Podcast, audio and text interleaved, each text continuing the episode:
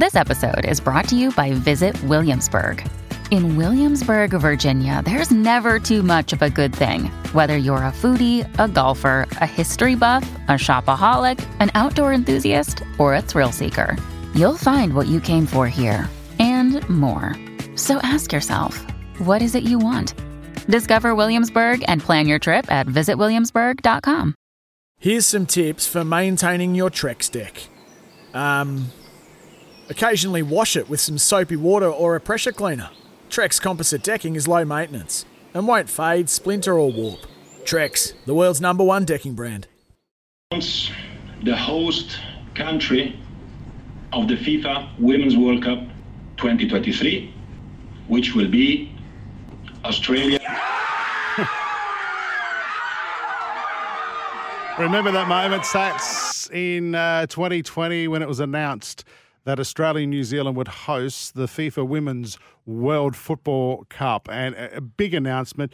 Uh, protocol rules went out the window a little bit there where everyone started I hugging. think everyone excused them because it was exciting news.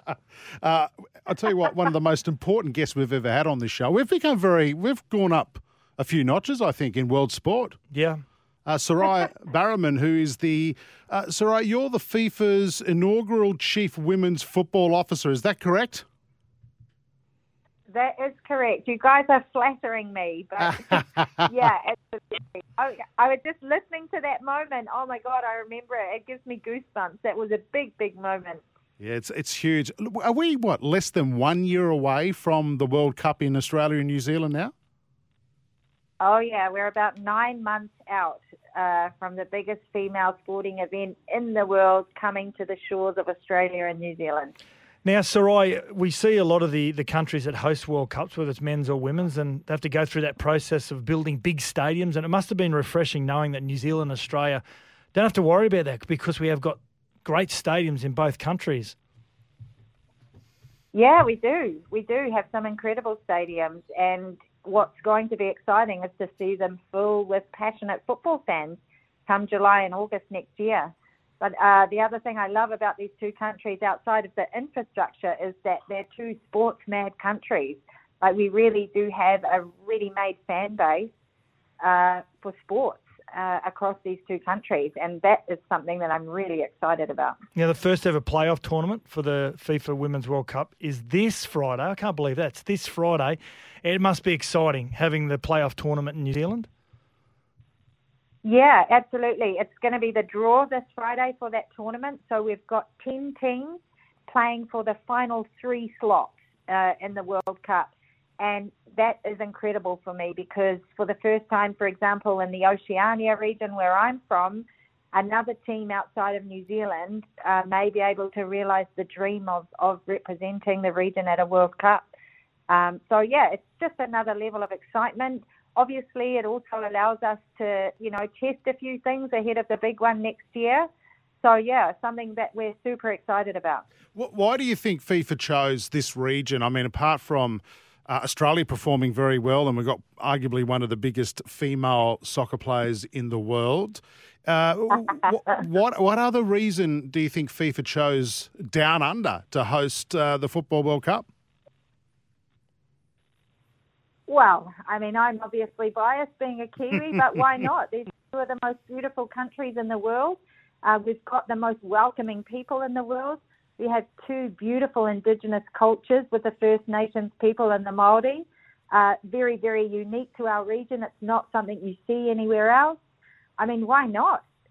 These two countries will absolutely showcase this event uh, in a huge, huge way.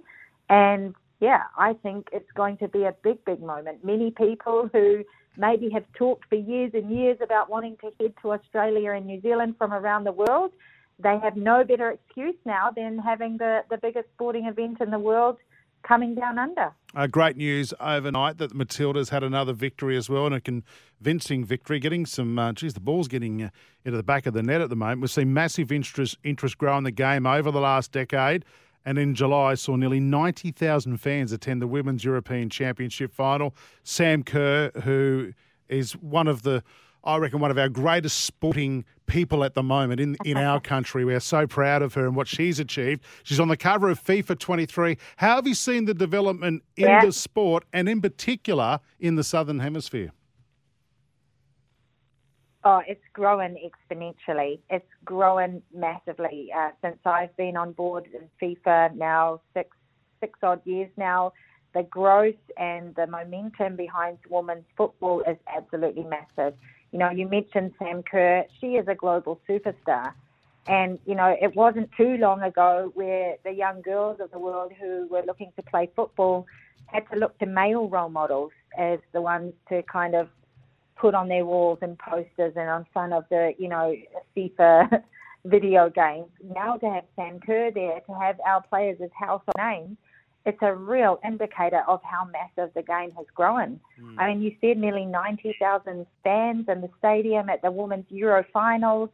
I mean, those sort of stats, you know, they are undeniable. Women's football is absolutely on the rise. It's arrived, it's here.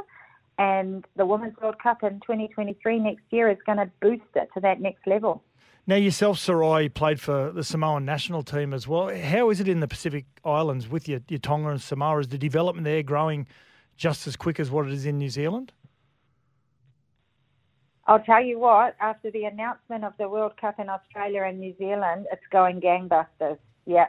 Especially with the playoff tournament. You know, in the Pacific region, one of the tough things is there always has been a big gap between New Zealand and the rest. And expanding the World Cup for the first time from 24 to 32 teams next year, it means another one of those Oceania countries is going to have a chance to qualify. So PNG, they will be at the playoff tournament. And, you know, how incredible is it for mm-hmm. those girls in PNG to have a chance to maybe play on the biggest platform in the world? Yeah, that's amazing. Sarah, I'm getting goosebumps just listening to the passion in your voice. Uh, Look, a pat on the back to you and your team as well for, for securing the, the, the World Cup for, for our region and, and all the work that's being done for women's football uh, around Australia and New Zealand. When you see when you see the Matildas playing parts like Newcastle, regional areas that are large and filling up stadiums, it, it's got to make you proud. Oh, absolutely. Yeah. Every moment like that uh, makes me emotional. Pride is one thing, but yeah, just the emotions. You mentioned goosebumps. I mean, every time I turn on the TV and I see these full stadiums or I look on social media and these big moments are happening around the world for the women's game, it just makes me emotional because it has been a journey for women's football. And one of the things that's so awesome about a World Cup is that once every four years, we have this big bang moment that shines a spotlight on everything that is being done. You know, it shines Yeah. a spotlight on our athletes, it shines a spotlight on the sport itself, but it also brings attention to all the work that is being done away from the World Cup to develop the game, you know, in the rest of the world, because it is a global game. So, all right, we're going to let you go because you- you're very busy. I know you got back to back interviews. Just on a personal note, Jack, our producer, uh, a dream job for him would He's be been to work. frothing, hasn't he, about our interview with He's Sarai? been on our back all day now. Don't be stupid. Don't ask stupid questions. Blah blah blah. Uh, can, can can he send you his resume so you can have a job at FIFA? He just loves soccer. Uh, he he he will not leave us alone every day. Uh, he sounds awesome. Yeah, tell him to send it through. I'll be happy to have a look at it. And, and of course, we're happy to get rid of him. So uh, it's a win-win. I, I, I think all round.